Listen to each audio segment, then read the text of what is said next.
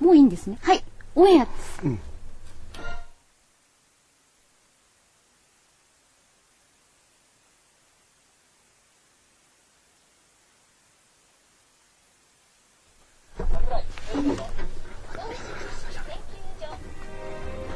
えー皆さんこんにちは、こんにちは。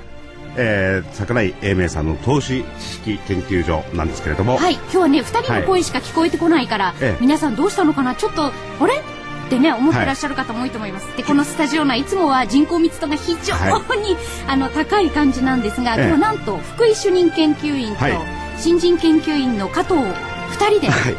実は今日桜井さんですね、えー和歌山の田辺とはいいう方に行ってらっしゃって、これから講演会があるんですけれどもその前にちょっとこの番組にですねご登場いただこうということで、はいえー電話がつながってるんですはい。桜井さん桜井さん。桜井さん桜井さんはいはいあどうも聞こえますはーい聞こえます。和歌山ってあったかいですよ。え、お天気いいんですかもう太陽出てて海キラキラ。ああ、いいですね。ちょっと今想像してます。東京の寒さとは全然違いますね。ね、ちょっと今日は東京はあのどんよりとした空模様で、ええ朝からちょっとね寒い感じですけれどもね。で、今、あの、風賀証券っていう証券会社の、えっ、と、たキー田辺の田辺支店で来てるんですけども、はい。お客さんが20人ぐらいたくさんおられるんですよ。東京の支店ってあんまりお客さん見かけないじゃない ですか。なんかいいですね。そういうこう活気があって臨場感があって。そう。で、引け間際まで、ああれ売るとか何買えばいいとか、もうどどんどんやってて、今ようやく収まった感じのところでおすーね。あ、それではここで、はいあの今日の日経平均、大引けの日経平均です。78円95銭高の9685円77銭。78円95銭高の9685円77銭ということになりました。えー桜井さんはい。桜井さんが東京にいないと株高いんですよ。ね。高いですねアノマリーが続きますね。本当明日もいませんから。明日も高い。明日も高いかもしれない。ただあの先物にまあ市場参加者が少ないんでしょうかね出来高薄いですよね薄。いですよねえでえ。すね。ただ今日あの違ってるのは、為替が円高傾向でしょ。はい。はい為替瞬間80円台ぐらい入ってると思うんですよ。い今がねちょうど81円にも入ってますね入ってるでしょ。今入ってるのに株高になってるでしょ。えだから為替の円高嫌気してないっていう感じが出てきてますよねえ。うんそれから個別で見ていくと、日立とか東芝とか強いですよね。えで、あと隠れてますけど、海運なんかも結構強いも来てるんですよ、えはい今日。で、海運って結構景気先取り型のところありますから、はい その意味では、ちょ、ちょっと出来高は別にして雰囲気変わったかなという感じはしますね。おーなるほど。なんかでもあの、高くなると、ええある程度利益をこう、ね、あの、確定するというか、そうですね利益が出てっていそうでう、すなんか全場5場通してそんな感じが見えたんですけども、まあ、あの、視点でもちょっと拝見してたら、やっぱり売りと買いと並行してましたよね。うーん。ここの、福井さん、はいはいここのお店面白くて、ええお客様が注文出すのに紙に自分で書くんですよ。あええいいですねね名前とね、ええ売り買い、株数、ええ値段、はい期間、これはい自分でお書きになって、それえで、あの、店頭の女性に出して注文出すみたい。はえなんかあの心温まるね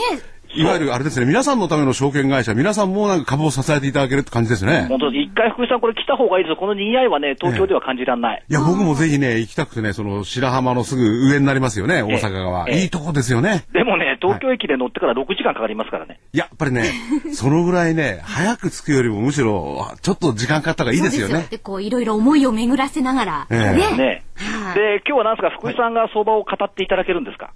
いや、そのつもりでいたんですけど、ちょっとあの、このから後はですね、ええーちょっと前に桜井さん収録したじゃないですか。はい秘密の収録そのえ、中身の濃いやつを流していこうと思いまして、はい私にその相場を語れる時間があるのかどうか。え、だって所長がいなきゃ主任研究員がやるしかないでしょ。そうですよね。いや、それはね、やっぱり、奪うと、え下克上じゃないですけど、奪うとダメですよね。どうなんですかそれはほら来週の日経平均は熊野水軍の基地ですもんね、いやいや、来昔から。週の日経平均どうですほ、から見通しはいかがですかと。あ見通し福ね井、主この任ままで研究いきますと、はいはい結構上に行くかもしれませんね。まあ、1万円はないでしょうけど、えー、9800上が。もうちょいでしょ、だって。あ まあ、そうだ、あと50円しかないですそね。うですよええで、ひょっとしたらね、、はい5桁っていうのが見えるのかどうか。あーなんかそうなるとポンと乗ると勢いづくような感じがするんですけど。まあ、ただ、来週4日でしはょ、いええ連休入りますからね。ええそうかそこのところと、あと FOMC 控えてるでしょそうなんですね。だからアメリカの金利動向、やっぱり神経質にならざるを得ないところもあるんで、チャッちょっともみ合いの可能性もあるのかなという気がしますけどね。ええで、一応ここあれです来週よねも一週間どっかずっと暗夜してた方がいいかもしれない。 そうそうすると高いアノマリーで。そうそう。ね、あの、海外市場もお安いですよね、グッドフライデーでしたっけ。そう、グッドフライデー。ええそれもあるし、なおかつその日本の方も今日あたりいっぱいその企業がですね、えー震災のおダメージで下方修正なんか出してきてるんですけれども、はいその辺もどうなるかまだわからない。まあ出てしまえばね、あとはむしろ買いに転じるのかどうかわかんないんですけれども、まあ、だけど、まあ、下方修正はみんな見てますからえねえ。それ以上に出るかどうかですよね。うん。まああの、これからですね、えー所長そちらの方で講演するんでですね、はいあんまり悪材料ばかりを言ってもしょうがないんで、ええやっぱりね、えー、噂で買い、で、じ現 現実だったら売るってパターンがあるんですけれども、はいまあ、そろそろう悪材料またこの原発なんてのは確かに気になりますけれども、えいろいろ出てきてはいるんでね。ねえええでだだけど、それ打ち消しながらね、はいはい。 9000台の500円より上にいるっていうことは、その表に出てない好材料も誰か見てるっていうことでしょ、うん。決して買い戻しだけじゃないですよ、はいはい。ただ、あと問題は、あのーその風賀証券の支店にいらっしゃる皆さんも、はい頑張っていきたいんですけど、やっぱりもうちょっとこう出来高がね、ええそうですね。まあそれはだから、どっちかに動く仕組みの状況でしょ、出来高が薄いっていうことは。はい、はいで、多くの売り物が出てるにもかかわらず、値段、実はキープしてるわけですよね、そうは言ったって、はいはいでそこのところを前向きに評価した方がいいんじゃないですか。あーやっぱり、あの、所長は前向きに明るいですね。その、奇襲の太陽のように。ねえ、今日より明るくなって。でもう本当に海キラキラ、ああ。もう泳げそうそな。そんなね、たため池さんの方に引っ込んでないで ね、日本国中回った方がいいですよ、福井さん。 そうですね。ね、はいこの投資知識研究所もね、皆さんのところにこう、お近くに行って、声を聞きながら放送できるといいですよでね。僕はね、まだ修行が足りないから、熊野古道を歩いて、ね、そこ、熊野古道の入り口があるんですもんね。そう、近いですよ。近いですよね。私 はいはあの、こうほら、あの、かつての装束みたいなのあるじゃないですか。はいええああいうのして歩きたいですね。じゃあ、加藤マリアナウンサー、それ着て今度、ユーストやりますかやります。やりたいです。あぜひ、あの、調達してきてください。それで最後にですね、はいあの、もう、あのー所長の講演の時間も迫ってきてるんですけれども、はいええー今もいろいろ言ったんですが、来週どうですか来週ですか、だからまあ4日立ち会いなんで、アメリカどうこういかんによるんですけども、ただ基本的に5月、売る人が多いんですけども、はい。はいそんなに大きく下振れってのはないんじゃないかなとええ思ってますよね。なるほど。だからあの、はい地震の時に下げたのが9500円台でしょ、ええはいで原発問題が出て8200円台でしょ、うんうで原発問題、徐々に徐々にこう、徐々ですよ、ちょっとずつ前向いてるとすれば、地震の9500円台が今度、下値抵抗戦になってくるんじゃないですかと、ええこういう気もしますけどね。あなるほど。ということで、あの、お今日はですね、これから公演のところ、まあ、風賀証券のお田辺支店の公演のところ、忙しいところ、すいません。はい、ありがとうございました。あとはよろしくお願い来します週は連休の前の日なんであるんで、ちょっと帰ってきてくださいね。かしこまりました。ははい、どうもありがとうございまし会場の皆さんたよ。ろしくお伝えくださいい。、失礼しました。はい。ということで、えーここからはですね、えーちょっとお知らせを挟んで、えー先ほど言いましたように、えー桜井所長と、あとゲストの方をお迎えして、当然隊長ね、はいえー正木隊長も入っていただいたんですけれども、ちょっとあの、収録させていただいた、あー内容なんで、えーでもこれ中身がすごく濃いんですよね。ぜひ、おそうです聞ねきいただきたいと思います。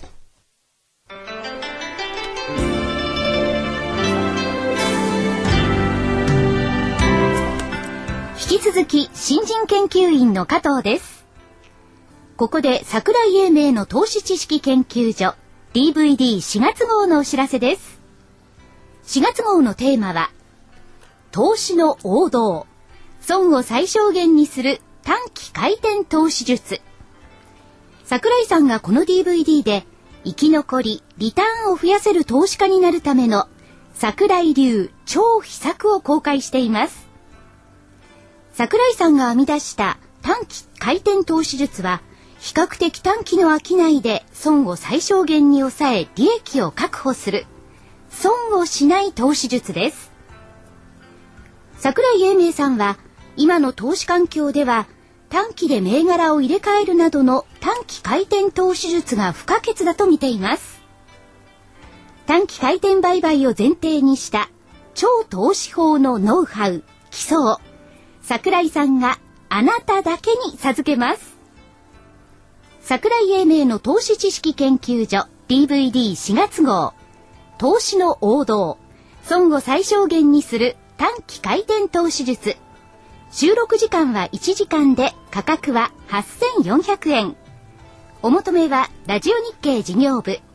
電話03-3583-8300 03-3583-8300番まで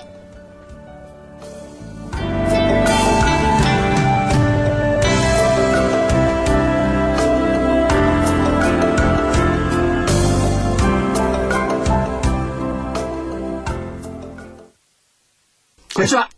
ここからあとは収録、まあそうは言いながらホットにお伝えしていこうと考えております。はいじゃあ、で、はい、一応、まあ、ここにいらっしゃる方々の一応ね、あ の、し収録を、収録の中収録で、に参加された方をご紹ご介いただ紹こ介さう。せて、は。はいい、こご紹介いたします。まずは、あの、やはり、桜井英明所長でございます。んにちは。はい、よろしくお願いします。 2回目のそこんしにてちはね。はい。正木昭夫隊長はでい、す。こんにちはしか。しわざわざどうも収録まで来てくれるゲストってなかなかいないですよね。いいんじゃないですかね。好きですよね。好きです。本当に。はい。はい、それ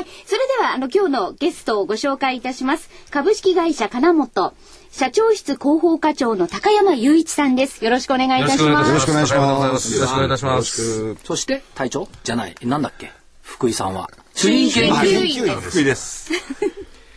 ということで、はいまあ、マーケットの方も、まあ、いろいろこう、ルール動いてはいますよね。えで、動いている中で、ちょっと面白い話があって、これ、正木さんに聞いてほしいんですおけい。ども、はい。え、なんでしょ昨日、一昨日かな、えっと、週刊スパっていう不走者から出している雑誌のはい。女性編集者、はい。二人、私のオフィスにお見えになりまして、はい。美人なんですよ。おお。それでね、なんか私の周りの役人、得ありますね、最近ね。ああいう人みんな美人でね塊とかね。う。あら、取ってつけたようにあいやりがとうございます。だって今日今女性一人しかいないから。まあそれはそれとして、で、マーケットで使ってる用語がわからない。わかりにくい。どう解釈したらいいのかわからないんで、それを2ページ見開き特集でやりますっていうので取材に来たの。はいはいはいはい。その気持ちこわかりれ、ますよ所長2回目じゃないですか今年。ああれは違う。あの、あれは月間の方、でかの方だったんですあれはあの見通しを語ったんです。そうじゃなくて、はいもはいはいっと根本的なところで、はいその、全く使い方がわからない。様子見って言ってますけど、誰が様子見してるんですかとかね。素朴結な構疑問。厳しいとこ使いに行ってきますね。ええこれね確かに言われてみると、そうだし、で、まあ、あの福井さんなんか知ってますけど私時々用語辞典作ってるんで、それでいろいろ解説をやってたんですけども、様子見それからまあ踊り場あーはいはそれから何消去法的な会いはいはい。はいはいはいはい。うんっていうなななんかわけのわかんない言葉ばっかりあるんですがこれ一体どういうことなんですかそれからね、そのコメント出してる市場関係者って結論言わないですよねはいはい。うんそれとか、レーティングって、あの、お弁当が出たりすると上がるもんなんです かとか。アナリスト説明会ね。そういう素朴な質問をずっと受けていた中で、一番分かりにくいっていうのが、要するに、時間的な感覚がないっていうわけですよ。うん。要するに、どう、どういう意味なんですか時間軸ってどうなってるんですかあ、なる要するに皆さんいろんなことをおっしゃいますけども、そのおっしゃってることは明日なのか、1週間先なのか、3ヶ月先なのか、あるいは遥か先の宇宙空間の彼方の先の話なのかが、私たちは分からない。上がるでしょって言ってるけど、いつっていう概念がはい、市場関係者にはなくないですかっ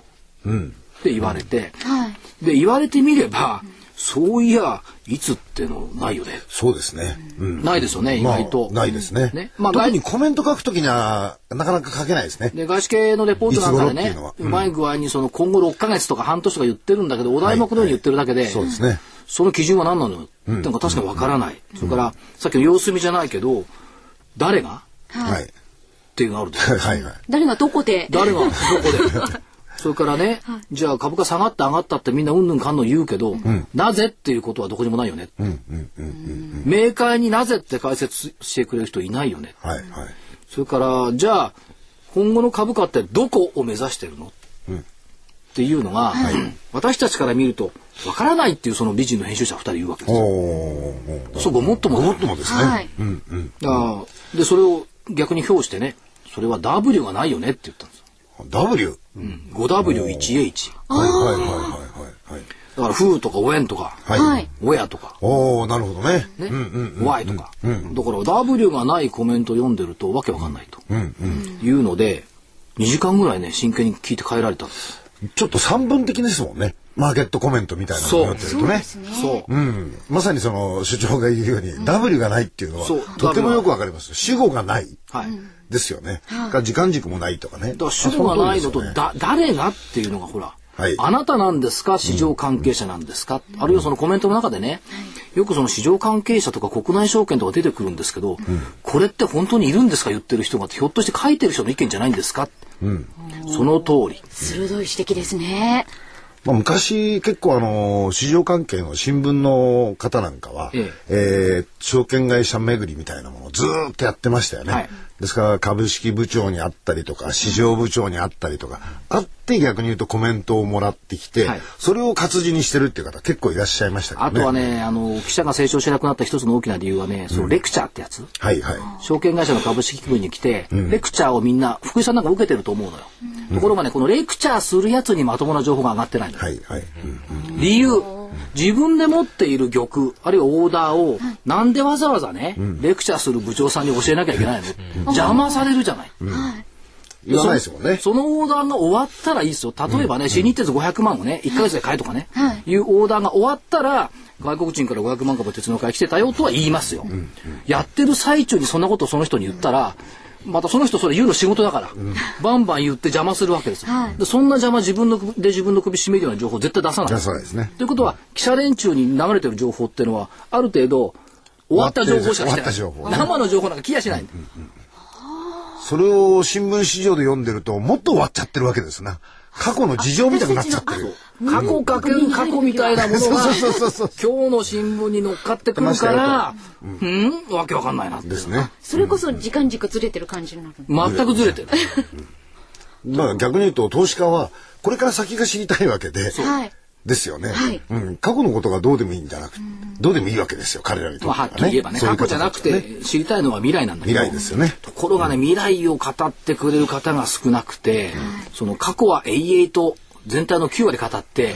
残り1割で未来の1ちょっと、それもこうなるかもしれない。クエスチョ ンマーク。それ何な のその過去の分析を私でもできますよって。未来も喋ってよっていうのがね。だからそういう彼女たちの多分願いだったんでしょうね。分かりにくいからっていうので。だから市場関係者、私もそうですけども、やっぱりね、あの、W っていうのを考えないと、決して私は早稲田大学が好きなわけじゃないですけど、 W ね。 W、福井さんがなんかニヤッとしてますけど、早稲田って名前がこちらですよね、福井さん。で出てられますけえーど。まあ恩はないですね。恩はない、そこはなんかねオンあるじゃないですか。いやいや、学費を取られただけっでても、感じですお OB ね。の方たちもたくさんいらっしゃいますからね、リスナーの方たちにいやは、ね。それでね、今、桜井さんがおっしゃった、その W とかなんとかって言うんですけど、僕からあえて、あのー、アンチを訂正させていただくと、はいはい要するに、市場ってのは不確定なものであって、ええ誰が参加してるかもわかんないんですよ。はい。となってきたら、そういうもんであるとね、スパのその美人さんには僕から教えましょおう。おい。や、本当にね、市場の実態をつかみきれるかどうかって無理だと思うんですそよ。れは無理ですね。うん確かに。ただし、それであれば、あたかも分かったような書き方するなよと。そうだあるいはね、書く人が、私はこう思いますよ、ということでいいわけですよね。そうですよね。私の見方はこうですよ、ということでいいわけで、そこの部分はやっぱりきちっと、だからね、W もないけど、愛もないのよ。いいこと言うな、所長。いろいろな意味を込めて。そう。なるほど。昔中吊りにありませんでしたっけ、はい。その W と I ってやつありましたあ違ったか知らない I と I んあ忘れちゃいましたごめんなさい これは今、今はあのー、今喋ったの高山さんはい、高山さんですあ。の、金本の広報。すいません、はい。ただあのちょっと差し挟んでよろしいはでいいすやか、どうぞあの IR も一緒ですよ愛がある。いや I あわわ IR だから愛があるでしょ金本の IR は愛がある活動なんですよ、はいただし確かに W は確かにないごく一般の IR ってないですよ、はいはい皆さん過去の話を一生懸命される、で金本のは一生懸命過去の話だけじゃなくて先の話もしようとするからいっつも長い時間かかるんですねなるほど。そうだ、高山さんに IR 喋ってもらったら2時間でも多分終わんない。お酒飲んでるとね、5時間ぐらい終わんないの。なるほど。あれはこの間違いますよあれはあの某某女子アナさんの身の上相談をやってたか女子アナさんの身の上相ら談はい、そうだそうだ。えー頻繁にあるんで恋愛すよ、あの身の上相談が。あそうですかそう。あ IR じゃないんですお互いねに。あそうああ、なるほど。いや、でも IR の一環としては確かにね、会社のビジョンを語るっていうのはありだと思うんですよなりねま。すね。で、先ほど隊長が言ったようにね、じゃあ、あの、相場のね、ビジョンなる先行きが誰が語るか、それは難しいと思う。いやいや、私が語ればいいの。はい。あそうだまあいや、逆に言うと私って、その、あ桜井じゃなくて、桜井じゃなくて一般論の私の意見がどこにもないわけ。そうですね。みんななんか他人任せで、そりゃそうですね、言ってるやつ誰も投資してないんだから。ええこあるいは現実できない立問題場にですはねできない立場にはそうですね。れは投資しててね、物を言ったら、それはやっぱり良くないでしょ。うんでも、ジョージ・ソロスであるとかね、えええーバフェットさんとかね、結構言ってますよね。ジョージ・ソロスなんか、あれね、ECB の利上げについてね、けしからんって。ですね。あんたにけしからんって言われて言るわれたくない。いや、でも、また、あ話じゃあこを戻のりけましすからんっていうのはジョージ・ソロスがユーロの、えっと買いを持ってて、なんで利上げあ売りを持ってるのか、でななんで利上げするんだけしからん、それなら分かるんですじゃあお前ポジションいくら持ってて言ってるんだっていうところまでディスクロすりゃいいんだよ、いや、だからそれがね、投資に実際に関わってる人と、はいそれを旗から見てる人の難しいところですよね。そうなんですよ、だからまずそ、その辺をね、その美人のお二方には僕の方から説明させていただいて、会いたいんでしょ多分第一の目的はそうだ単に会いたいんいでや、それをね、あのー多分そういうところに所長のね、話も行き着くと思うんですけれども、所長と隊長から、なんかこう、我々にもですね、わかりやすくご説明を、あーお願いしたんですよ。どこん要するに、い質問の意味が分かいるやいや番組の中でこれからということですかや違う違う、要するに、何を信用すればいいのか、じゃあ市場というのはどういうものなのか、その二つで、多分これの絵のね、回答にはなると思うんですよ。あだからねその、自分で分からないと思ったコメントは信用しないことです、自分がわからないかどうか、それわかんない人もいるんですよ。なんでだから分かんないことは分かんないってこと分かんないこと書いてあるんだから、それはきっとどっか違うんですよ、ちゃんとしたコメントはすっと多分入ると思うそうな。ところがねぐにゅぐにゅぐにゅぐにゅ言ってるでしょでぐにゅぐにゅ言ってて結論ないから分かんないそういうコメントは捨てりゃいいあ確かにねそれで、えー、いろいろ専門用語が出てくるんですけれども、経済株彼にし彼女ろたちも言ってた横文字使われると全く分からない、そうですねわからないですね。で最近特に横文字が多くなってますからね、日本語を使わないで横文字のままそのまま使っちゃって、これが習慣として使われてるんだからこれでいいだろうと、これ日本語に訳さないあの直さないから余計わかんないですよね聞いてる人たち私なんかもその癖が多少ついちゃってるんですけど、あの日本語で全部説明しろって言ったらできる市場関係者結構いないいないでしょまあ、特に難しいですよね。うん、あのー最近の、この金融工学に基づいたような、その商品構成になってくると、特に難しいと思あいのます余ね。計に本語でこうカッコして書いてあったりするとそれが難しくて、そうですねかえってわからない時ありますよね。だまあたでもねそれはまあ専門用語なんでねわからなくていいとして、でさっき僕がわから違う違う分からなくてもいいじゃない、うんそれが分からなくてもいいとして思ったら使うなってのうんあ使う方がね使う方が悪い、でその元に戻ると要はそのえー経済とかね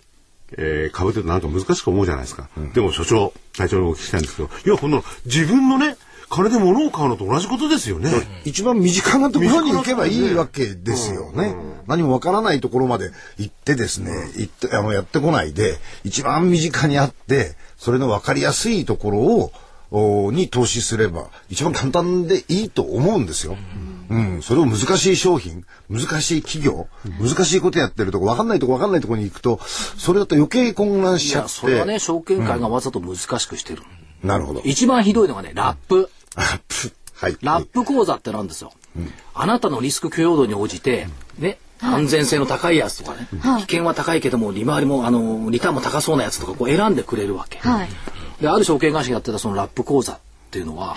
あなたのリスク許容度はとこう聞くわけですよ質問、はい資産いくらぐらいありますか、そのうち株式に回せるお金どれぐらいありますか、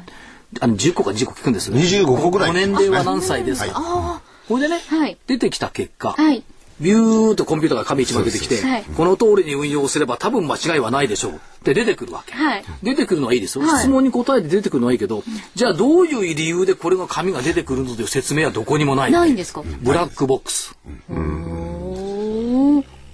あれ、一時流行ったし、いまだにやってますよね。やってますやってます。まだまだあの現実にあのラップっていうのは、あの枠してますから、それなりに。そういうのを説明してくれ、くださる方とかはい、いないんですかこれね、作ったのがね、言っちゃっていいのかな。福井さんのお友達がやっ てる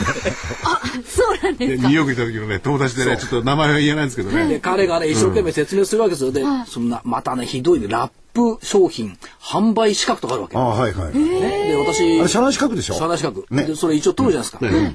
だ取ります簡単なやつだからね、で通るでしょで質問するわけでしょいやいやリスク許容度と測るの分かったと。でどういう理由でこの結論が出てくるのか教えてくれってそれ言えないってわけ、それ言えないものはやっぱ進めらんない、でしょ、非常に難しいですよ。わかりにくいですよ。いやだけど、それ多分だから一人ですからね。だから一人だけど、それ多分私が言われてね、あそんなにあの危険なもの買えないんだね、でも少し株式的なちところも欲しいんだねと思ったら、ちょっと鉛筆舐めながらね、債券比率70%、ね、国内株20%、外国株10%、これで OK、それでも一緒じゃない。そうですと。ころが、ラップとか言うともっともらしくなって、なんかすごいもののようですよね。しかも手数料高いのよ、管理料とか言ってそう。ですよ。あ、そうそう、資産規模に応じて多分、あのーかかってくると思います。ええお客様からお預かりする、トータルの金額が5000万とか1億とかっていうと、じゃあ1億に対して年間何ベーシス、あ何パーセントの手数料をいただきますよまとあ、いう先ほどお父さんだってベーシスって使うじゃないベーシスなんか債券の連中が使ってるの0.01%言えばいいじゃそういうなこいと です。そういうことなんですね。そうなんです。そうなんで何がベーシスよす。すいません。基地じゃないんだから、違うからベーシスはいや、でもラップなんて僕ら最高のね、あれですもんね、最あの最初なんて、あの、最高、最高なんてあるじゃないですか。あれだと思ってた。あ、あいいですね。ラップですよ、あの、ララップッあプ同じですやつ音楽ラッの。プ。まあ少し福井さん踊った方が安いかもしれないいや、でも、小峠さんよりわからない言葉、外国語が多いんで困りますよね。そうですね。まあそれはそれじゃあまあそういったことで W をやりましょう、愛がある説明をしましょう、わかりやすくっていうのを今日のテーマとしながら、えーということで、それはさといき、ここでお知らせに行きます。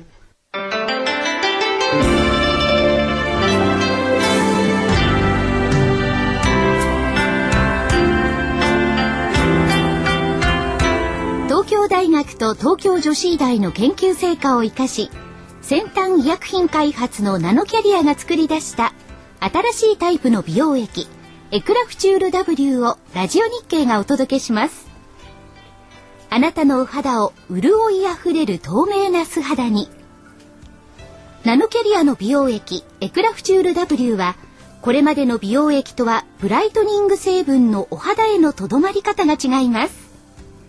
ビタミン E などのブライトニング成分を隅々まで届け作用を長く保ちます溶け込む実感透き通るお肌広がる潤いをあなたに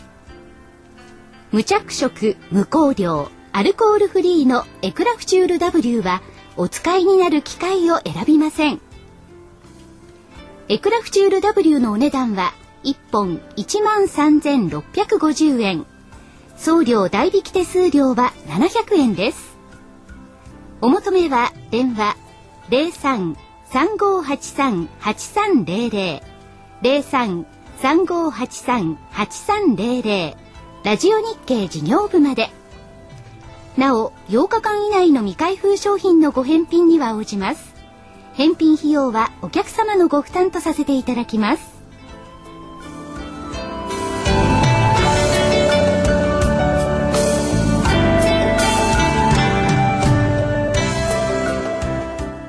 はい、えーということで、ここから後半部分、えー今日は金本の、お今日はというのはこれ収録なんですけれども、えー金本のお高山さんにもお越しいただいてますんで、えー高山さんを交えていろいろお話をお伺っていきます。高山さんとお会いするのは3月11日の午後2時10分以来なのそうでしたね。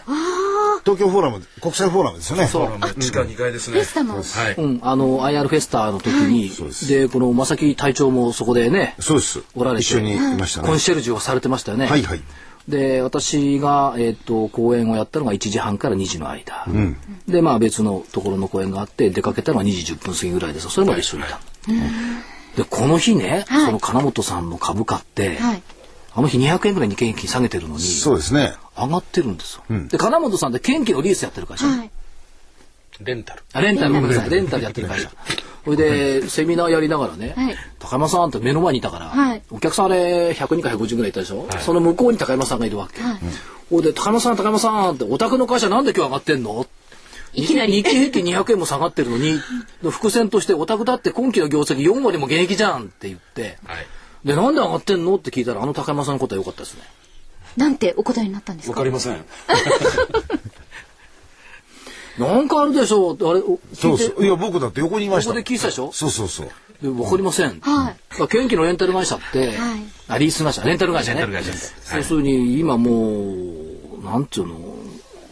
大変な思いをして、県機を集めて現地に送ってるわけですよ。高野さんのところが実はすごかったっていうか、すごいのは、これ火曜日の夕焼けでも言ってもらったんですけども、あの、福島原発のね、4号機に、ものすごい高い長さの放水車持ってったでしょ。あ、持ってきましたね。あれあのー上から落ち落とすように、写真機つけて。これはみ三重の業者さんが貸してくれたとかあれはですねあとドイツか。はいあのーあと中国のサニー重工業さんが、あのー贈呈いただいたんですね。であのーなんていうんでしょう建設現場のところに機械たくさん手前でももうあちこちの現場でお貸し出ししてますんでね、あの高さからその上からヘリでなんか巻いてたじゃないですか、で神戸の時の経験もありますからあんなもん何もやってもダメだと、で直接吹き込めるやつったらコンクリートポンプしかないよねっていう話をしてて提案したのは、かな、えーかなさんの会社のああのまあ他の皆さんもね提案したかもしれませんけども、手前どもでもこういうのもありますねというのをお話ししててなんかそれがあの、えーサニーさんの方に、はいてかあの東電の現場の方が、まあ、それが使ってみようということの話になって話が進んでったらあのサニーさんの方のお経営者さんがその話をお聞きになって、あなんだそこに使うんだったらもうそれはもうプレゼントするぞという話になりましたね。なるほど。えーですからあの結果として手前どもの商売、えー直接的な商売にはなってるわけじゃないんですけども、まあ少なからずともですね、国難じゃないですか。まあ一企業の事故とかいう問題じゃもうないですから、はいはいあれ早く収束させなきゃいけないと思うと、それのお手伝い少しできたかなと思うと、ちょっと、まあ、えーオールジャパンの一員としてね、そうですね。といったところがある。だから意外と、だからい、いろんなことを聞いてみないと、現実がわからない。そうでそうですすね。ね。報道されない現実と結構ありますから、そうですね。ところで、この間ね、アナリストが、はい。阪神大震災の時と、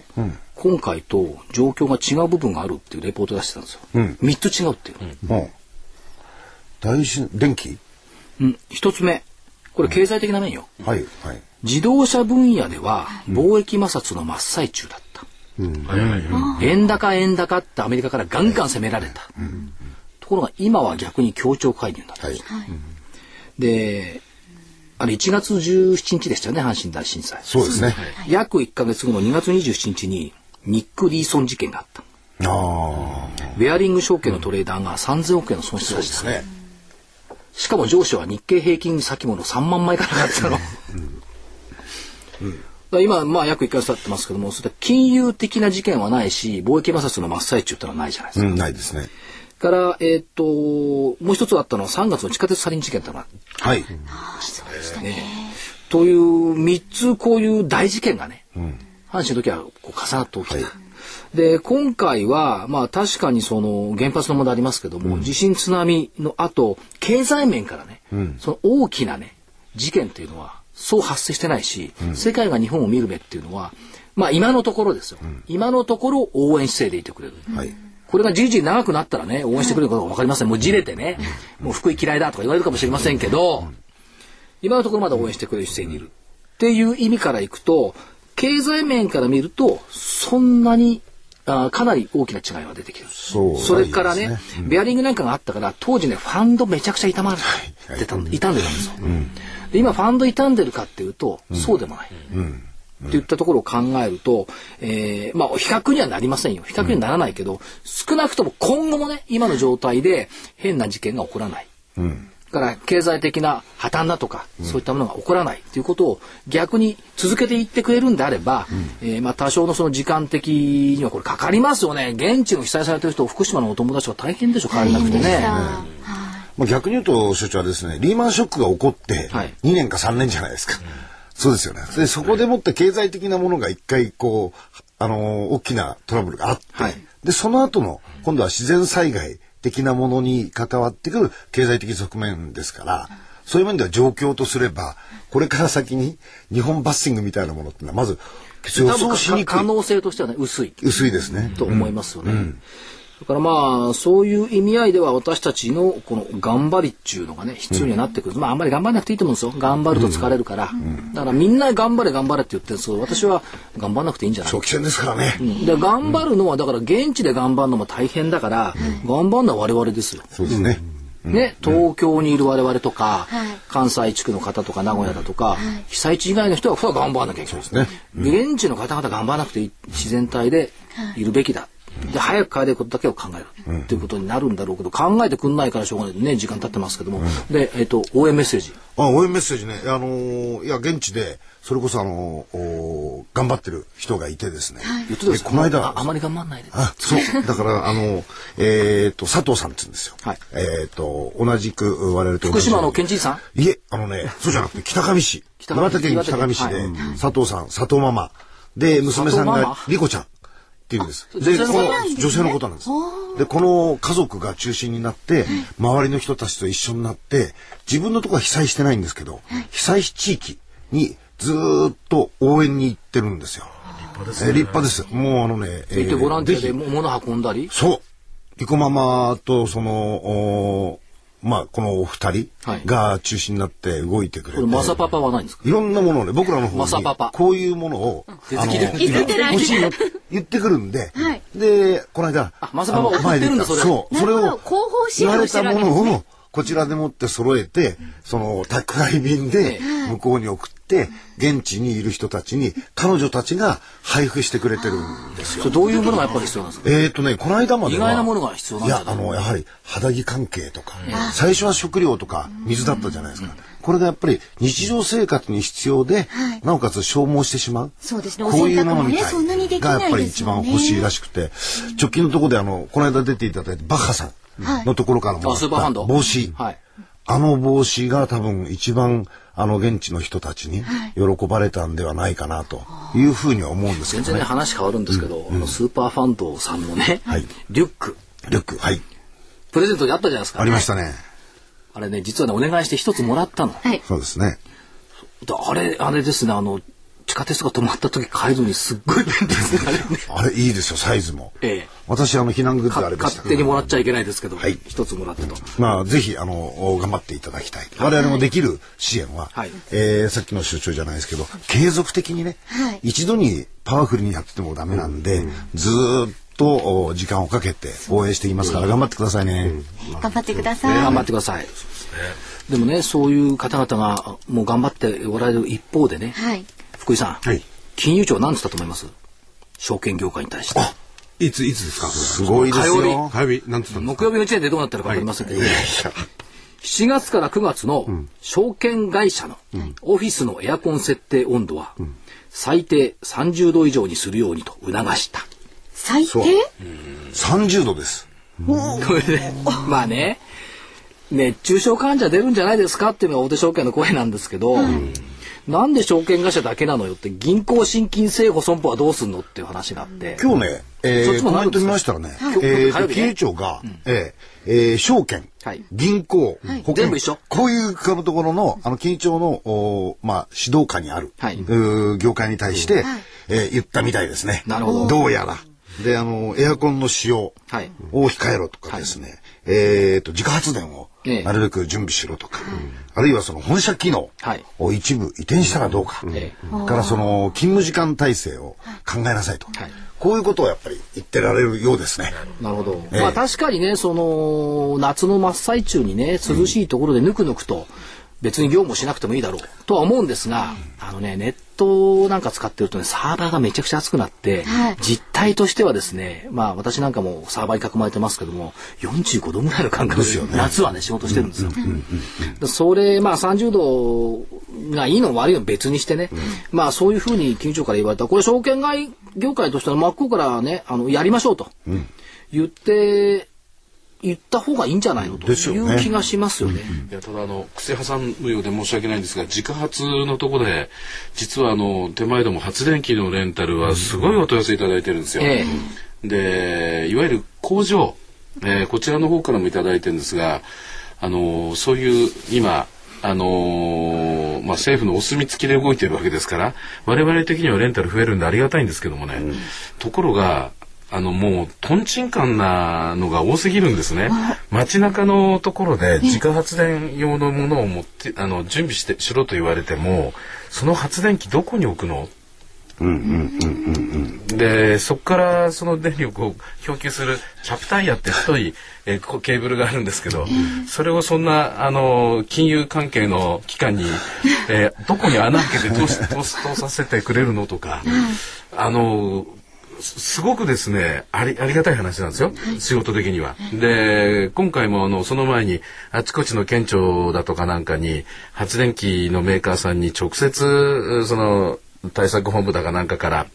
あの注文があって、えー発電機持ってけと、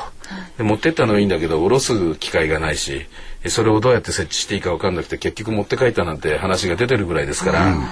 あのあまりにもですね今回船頭が多すぎ、うん、ダメですよ、まあそれ物理的、技術的に問題があるってことそでれすね。とね、今回のこの件についてね、結局どうなるかわかりませんよ。政府の証券会に対する姿勢が垣間見えたような気がするんです。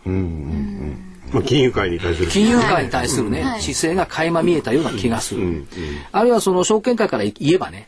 冷め切ったマーケットに対するね、愛の無知というパラドックスも成り立つわけ逆説。これだけ冷え切ってるんだから、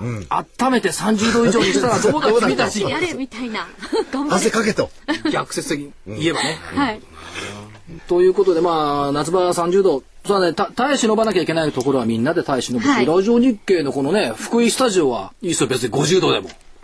頑張りますか。ゆで卵できるかな。みんなあれですね、あの T シャツ短パン。あ、それでこうタオルで下げて。 T シャツ短パンやりましょうまあ、私は、あの、夏の場はちょっと、秘書に行きますんで、皆さん頑張っていただきまして。福井さん、あの、高山さんの会社ね、北海道北海道ですもんね。そうですね。そうそうそ夏はね、額に汗して働く、これですよ。そうですね。いや、それと別に、そっち全豪と分けて金融庁の話になると、はい役所と横並びで、要するに2割、2割5分でしたっけ、ええそうです、はいカットしろですそれぞれのところが、金融なら、まあ、あの金融庁ならね、その金融関連、まあ、通産省なら工場であるとかね、いや、みんなやってるんですよね。まあ生産設備持ってないですから、そう生産設備持ってないであのすからね我々金融はですねだ、から絞りようがないんですよ。絞りようがないんですよね。うん。で、所長言ったように、コンピュータ関係のとこ止ろはめらんないし止めらんないし。で、どうしてもここのところは冷やさなきゃ、はいバフ、あのー、バストしちゃいますから。ですから、そうしないためには、できるところで、まあ、耐える以外そにう、ないそとういですうね。こと抑えてでいすくっねてい。うね。それぞれがそれぞれのところで、まあ、最大限い。や、でもね、考えてみたらね、昔、証券会社の店頭とかね、はい暑い時は暑かったですよ。ですねクーラーとか入る前はだって、電光ボードがなくって、だいたい黒板に手で書いてたんだから、はい。株価。はいまさきさんそういう時代だから。化石化石みたいなもんだから。生き字引き。あのー、チョークで書かされましたね。で短波でこう値段聞いてねで下がってるとまずいから書くなとか言ってたじゃんあったあったそれはダメだそれはちょっとそのまま置いとけ置いとけ置いとけみたいなことがねあったんですけどもうすごいディレイですねそれもう一日買わない値段がなかなか飽きないなまあそれはそれとしてまああのー今回はちょっとあの遠くへ行っているもんですからそうですねね収録で放送させていただきましたけどはもい和歌山これね結構大変なんですよ和歌山広島ですからね新宮とかね田辺行くんですけど、田辺って東京から56時間かかるんですよ新幹線で。でね金曜日新宮って言ったところから、いや行って、はいで土曜日は広島行くわけですけど、広島行くのも6時間ぐらいかかる。はい。 ということで、あのできるだけ全国を回ってですね、えっと、元気な声をお届けしつつ、投資家さんの、お声をためになれるように、はで現場の声を聞いてくる、ということを今年は夏にかけて、30度でも35度でもいきますから、そういうことで、じゃあ、あの、終わりのところは、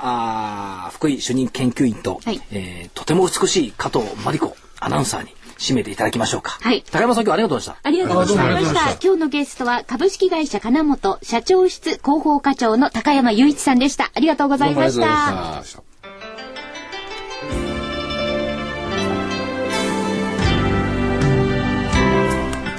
引き続き新人研究員の加藤です。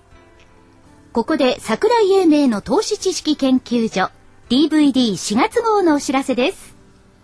4月号のテーマは投資の王道損を最小限にする短期回転投資術桜井さんがこの DVD で生き残りリターンを増やせる投資家になるための桜井流超秘策を公開しています桜井さんが編み出した短期回転投資術は比較的短期の商いで損を最小限に抑え利益を確保する損をしない投資術です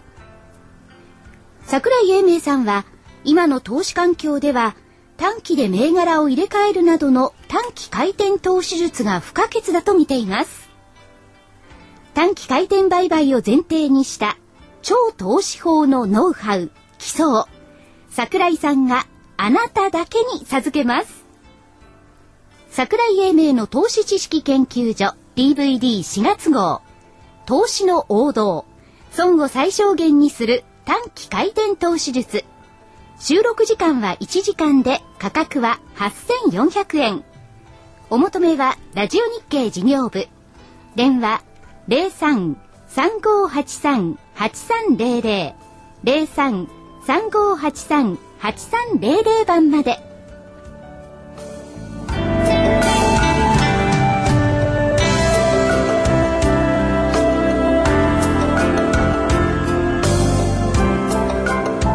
続きまして最強の本沢誠さんの H セオリーがズバリ占う詐欺相場の終焉はいつかその時までとその時からの対応と銘柄えこちらが明日4月22日金曜日発売です H セオリーの本沢誠さんは証券関係者に超弱気の超人としてその名が知られていますしかし超弱気の超人は弱気スタンスを前提とした詐欺相場に対応した投投資戦術で、これまでに金 ETF 買いのスタンス維持など多くのリターンを生む投資先、投資商品を高い角度で的中させてきました。そんな本沢さんが得意の H セオリーを駆使して、先の痛ましい震災や中東連鎖革命、南欧財政危機不安などを、まあ、受けた相場がどのように動くのか、有利な銘柄や商品は何かをズバリと占います。本沢誠さんがこれまで堅くなに維持してきた超弱気を変えるのか、あるいは弱気スタンスを継続するのかも大きな注目点です。これからの投資に悩むあなたに送る羅針盤です。CD 約1時間、価格は5250円です。お求めはラジオ日経事業部、電話03-3583-8300、03-3583-8300までお願いいたします。はい。えーということで、今までのところはですね、えー桜井さん、えーの収録ということで、今桜井さんはあ番組の冒頭で今申し上げましたように、はい田辺の方にね、それ和歌山県えー南田辺紀南市紀田辺にいらっしゃいますね。で、あの、もう話がまた、あの戻るんですが、この、えー超弱気の超人、 はい超人なんですねほ超人、本沢誠さん、はいえー今回はちょっとですね、スタンスを変えてきてる可能性もあるんですよね。で、あのー銘柄も、まあ、豊富におお話しいただいてますし、はいえーそれの銘柄に付随した、あーレジュメなんかもですね、えー相当充実しております。えー本沢さんファン、あのーたくさんいらっと、おいらっしゃると思いますので、はいぜひお買い求めいただければと思います。はい、は明い日発売です。はい。えー、それでですね、今日は、あのー桜井さんの所長の代わりにですね、はい私、相場を語ろうと思ってたんですけれ ども、はい、時間がわずかになってまいりました。そう1 なっちゃい分ほどになりました。ねはい。でもやっぱりあの、桜井さん先ほど言ってましたように、まあ、様子見が続いてですね、来週なんかも、えーそろそろ日本でも、えー金曜日から連休に入りますよね。まあ、そういう関係もありますし、えーただ来週ですとやはり、あのー、27日、まあ、水曜日なので FMC の、はいまあ、あーこの内容声明の公表ですね。はいその辺が気になりますね気になるところは気になるんですけれども、まあ、いずれにしてもその QE2 はないだろうということでね、一致しますと、それを変えるような中身は出てこないということですよね。はい、まあ、あの5月も大きな下振れはないんじゃないかと、ええね、所長もおっしゃってえまーした。ただね、5、6月に来るかもしれないって言ってる人もいるんですよ。その辺はちょっと気をつけてほしいですよ難ね。しいですねえーさあ、桜井英明の投資知識研究所、今日はこの辺でお別れです。えー私たち2人で、はいさえー桜井所長は田辺市、はいそして福井主任研究員と新人研究員の加藤でお送りしました。はい、じゃあ失礼します。失礼します。